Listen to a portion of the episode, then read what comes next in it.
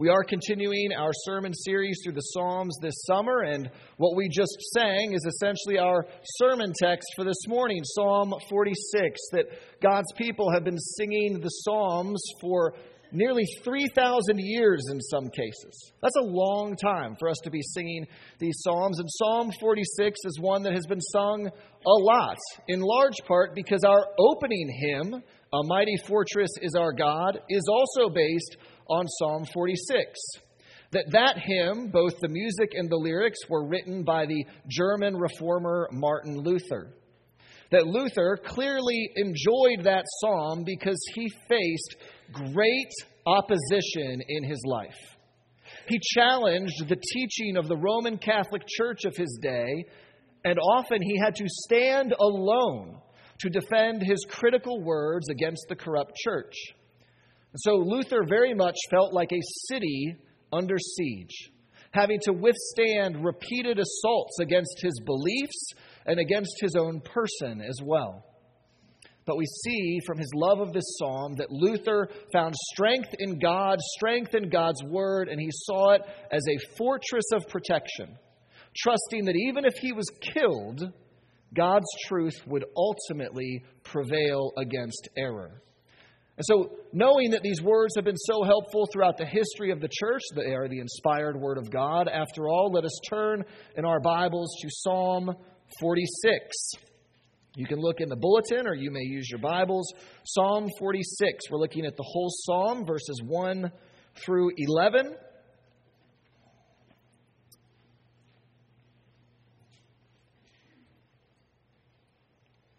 Let us hear the Word of God. God is our refuge and strength, a very present help in trouble. Therefore, we will not fear, though the earth gives way, though the mountains be moved into the heart of the sea, though its waters roar and foam, though the mountains tremble at its swelling. There is a river whose streams make glad the city of God the holy habitation of the Most High. God is in the midst of her. She shall not be moved. God will help her when morning dawns. The nations rage, the kingdoms totter. He utters his voice, the earth melts. The Lord of hosts is with us. The God of Jacob is our fortress. Come, behold the works of the Lord how he has brought desolations on the earth. He makes wars cease to the end of the earth. He breaks the bow and shatters the spear. He burns the chariots with fire. Be still and know that I am God. I will be exalted among the nations. I will be exalted in the earth. The Lord of hosts is with us. The God of Jacob is our fortress. Amen. Let us pray. Oh God, we give thanks for the reading of your word. We thank you, Lord, that we do have your word and that you have preserved it throughout the ages, that it has been a great help. It has been, in fact, our very life for generations and generations. And so, God, we pray that you would give us ears to hear your word today. Lord, use me in spite of my sin and my weakness to faithfully proclaim your word, expounding and applying it to us. And Spirit, move in the power of your word. Go forth as you have promised, that the word will go forth and accomplish that which you purpose it to do, O God. Work in our hearts, open our ears, open our hearts and minds to receive your word today, to be challenged by it, comforted by it, and to grow closer to Jesus by it. It's in his name we pray. Amen.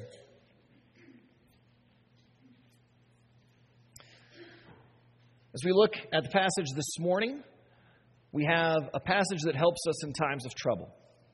That's really what we've got here. And so, what I want us to see is how this passage helps us in times of trouble, the hope that it ultimately gives us, and then finally, I want us to, to think clearly about the kinds of trouble we face today and how to face them.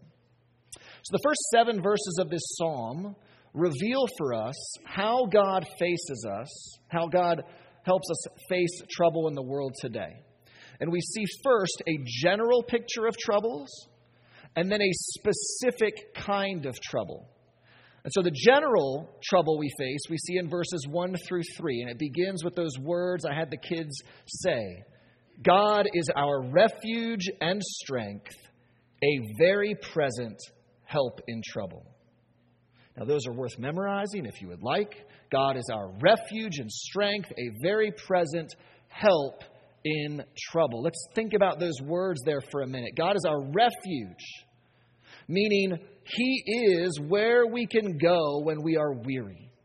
When we are in need of protection, He is our safe place to go. He is our refuge.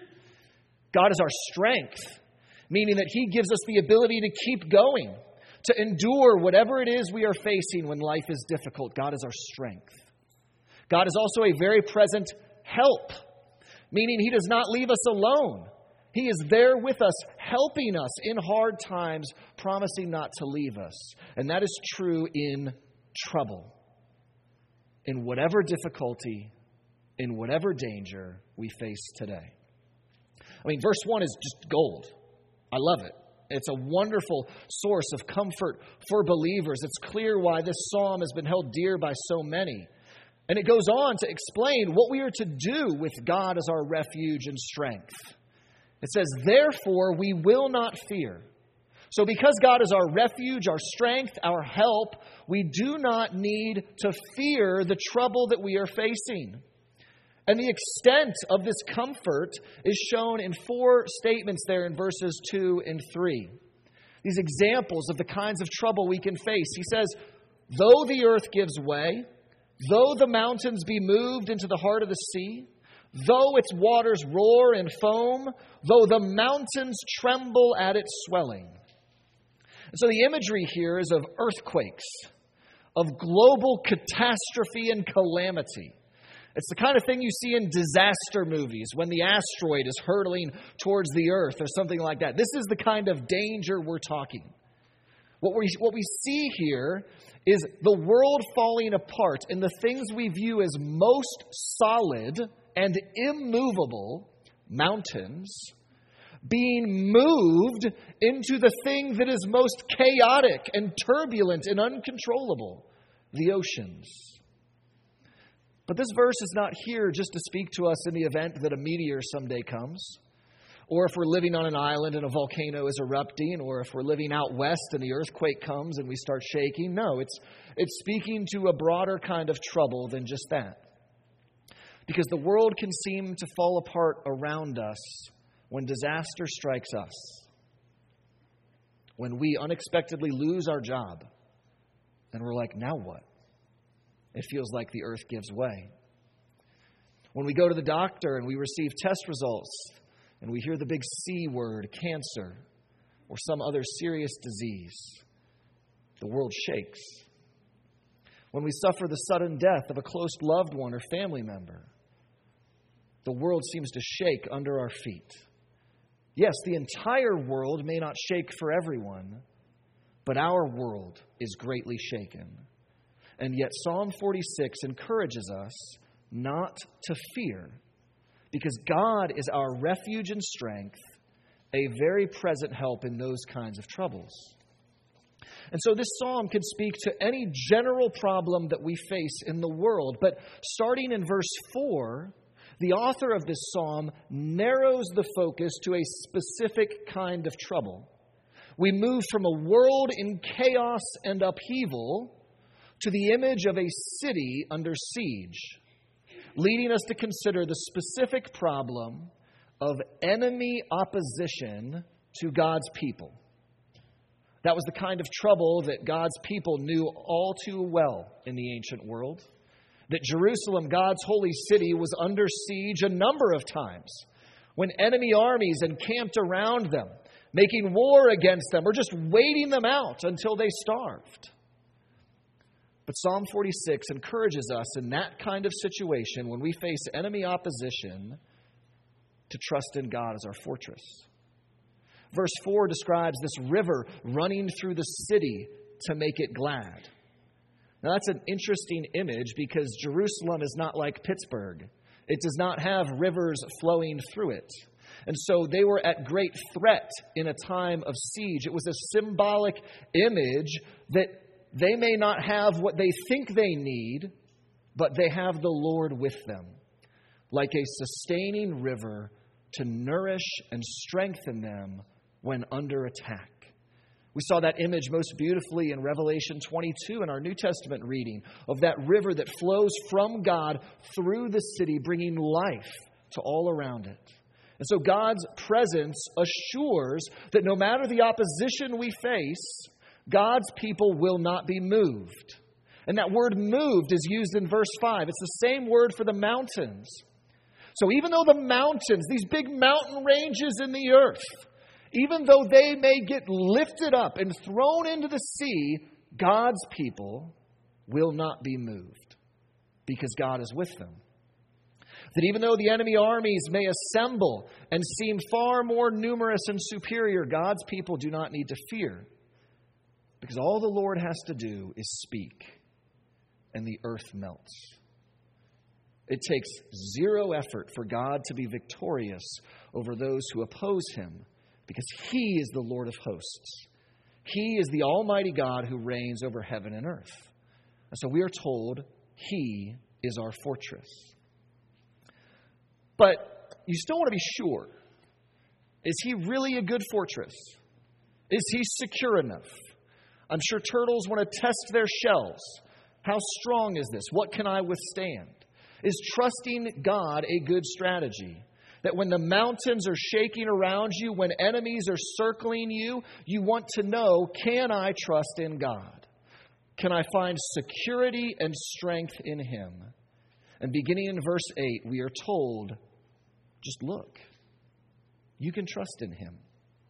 Fix your eyes on what God has done and will do in the future. He says, Look at how God has brought desolations on the earth. Think about the Egyptians in the book of Exodus. God sent devastating plagues on the Egyptians that decimated them. Israel didn't conjure those up, God did all that. And then, when the Israelites are encamped by the sea and helpless, and Pharaoh and his army comes with all of his chariots, God protects them, keeps them away, opens a path where there is no path, lets them get through, crushes all of them to protect his people. Look at the des- desolation that God has brought on his enemies. God did the same when Israel came into the promised land. The Bible tells us that enemies melted in fear before God. And God's people easily conquered the occupied land. No enemy stood a chance against God. And if that is how things have happened in the past, Psalm 46 encourages us look and imagine the promised future when God will judge all the earth. There will never be a day when God is under the judgment of his enemies. God is the one who judges. He will not fail. He will not falter. He will not be destroyed. God will be exalted. And with our eyes on that ultimate victory, we are told in verse 10 Be still and know that I am God. I will be exalted among the nations, I will be exalted in the earth. So you can think of that word be still there in two ways. First, you can think about it as God speaking to his enemies. He tells them, settle down, give it up. It's like when Jesus calmed the storm. He just gets up, he's like, be still. It's just peace. In the same way, God is telling his enemies, guys, opposition against me, it's not going to work out. You might as well just come on over right now because you're going to get judged otherwise. Be still, settle down. And so you can see it is speaking to his enemies, but more than that, it is meant to speak to us, God's people, telling us not to fear because God will be victorious. That if we stick with him, we are going to be good. Now, we may suffer illness and injury, we may suffer oppression and opposition, we may be maligned and marginalized, we may be threatened and even executed. But God wins in the end. He will be exalted. God and his people will reign forever and ever. And so we don't need to be afraid of the chaos in the world around us. God is going to make things right in the end. And He's already given us a glimpse of that in Jesus. Jesus was opposed. He was opposed strongly by the religious leaders of his day. And they used their worldly power to falsely accuse and sentence him to death. And he was physically under siege as they beat him and nailed him to a cross. And in his trouble, he did not have a river of water to help him and make him glad. He was thirsty. And he suffered abandonment by God the Father as an expression of God's wrath against sin.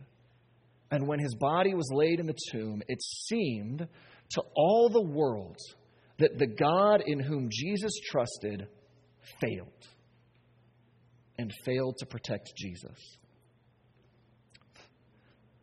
But God was exalted because on the third day, Jesus rose from the dead in power and in glory, and he was victorious not just over those who put him to death, he was victorious over sin and death. And now he brings peace by reconciling sinners to God and to one another in the church. And he promises to be with us always, sending the Holy Spirit to indwell his people, people like we have a river of living water flowing in our hearts. And so, because of Jesus' past victory and his future coming, we who believe in Jesus should be better able to obey God's command to be still and know that I am God.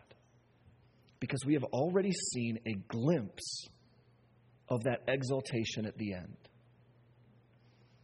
But I don't know about you. It's not just the young kids in here. It's not just those of us who are there tapping our foot because we just get antsy all the time. It, it's like hard to be still.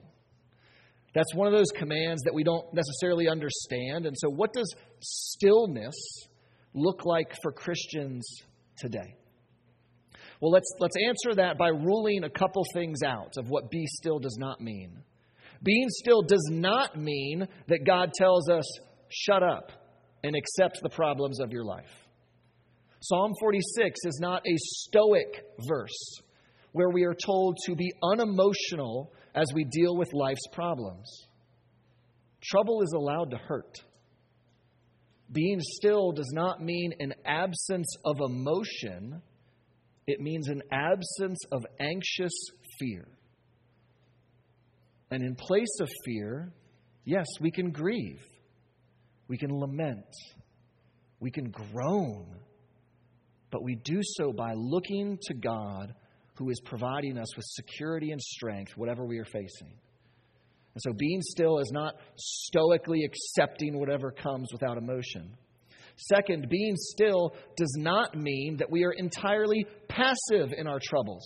When God says be still, He doesn't mean what we mean when we talk to our kids be still. No, that's not what it means. It doesn't mean sit there and endure whatever you're facing. We can be still and be active. We're allowed to be still and get treatment for our disease. We can be still and pray fervently. And so being still is more of an inner peace than an outer passivity of doing nothing. Ultimately, being still is an attitude that sees the present troubles we are facing as but a chapter in the bigger context of God's story in the world. We may not know how this chapter of our trouble is going to end, but we know how the whole story ends.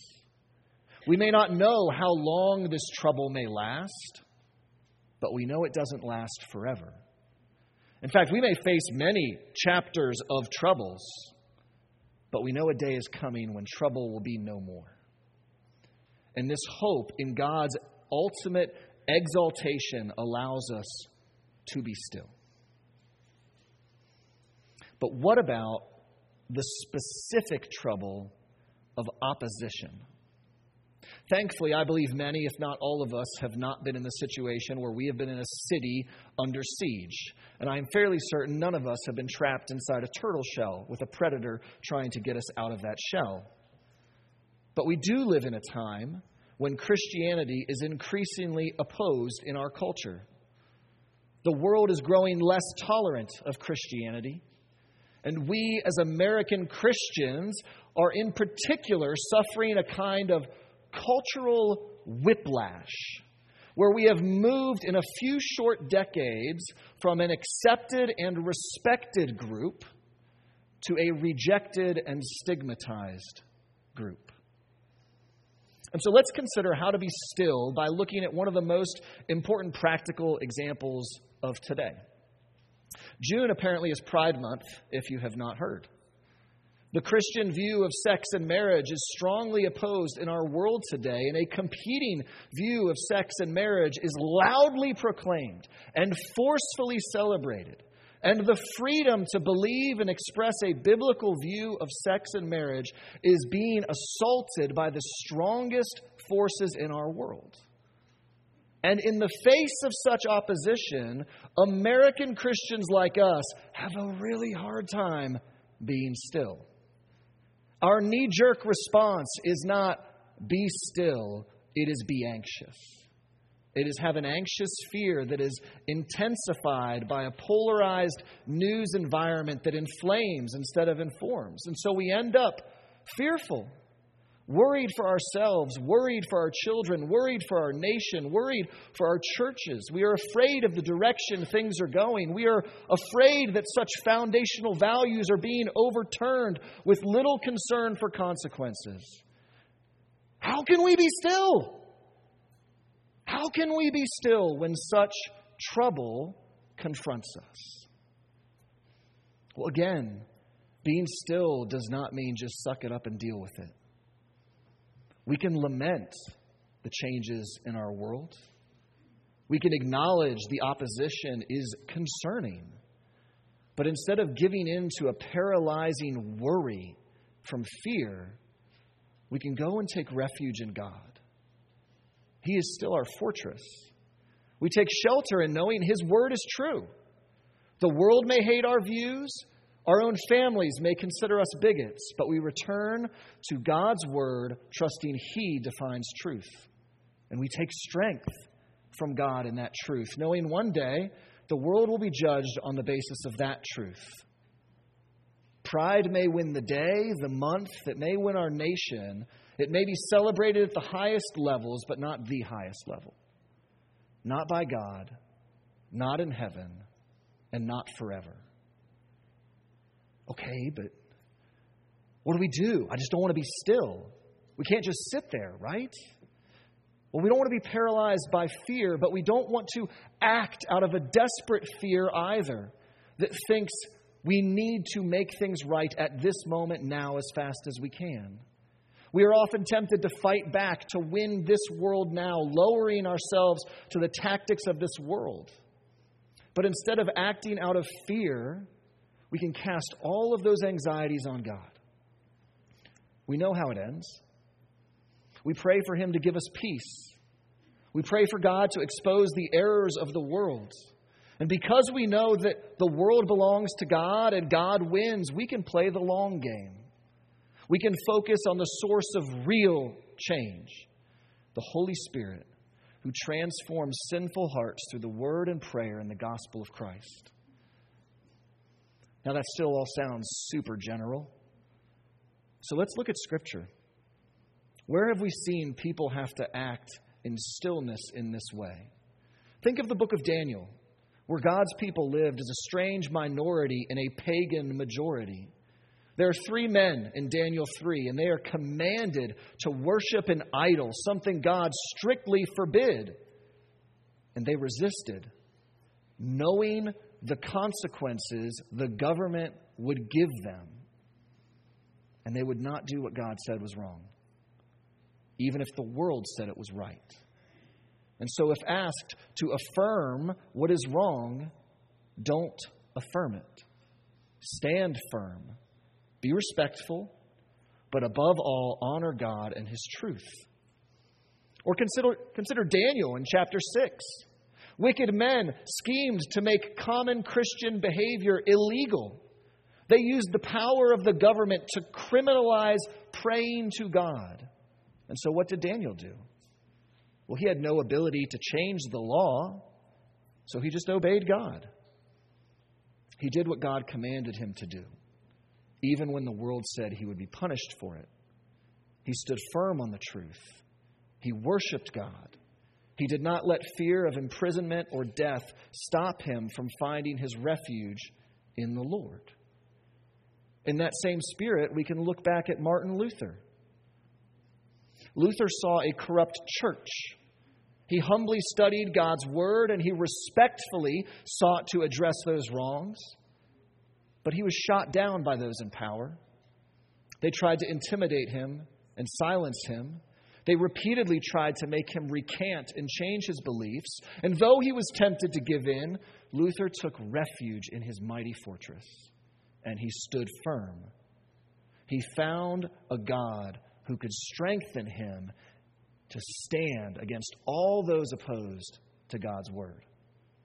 And because of that, because of Luther and God working through him, many others have heard the word of God.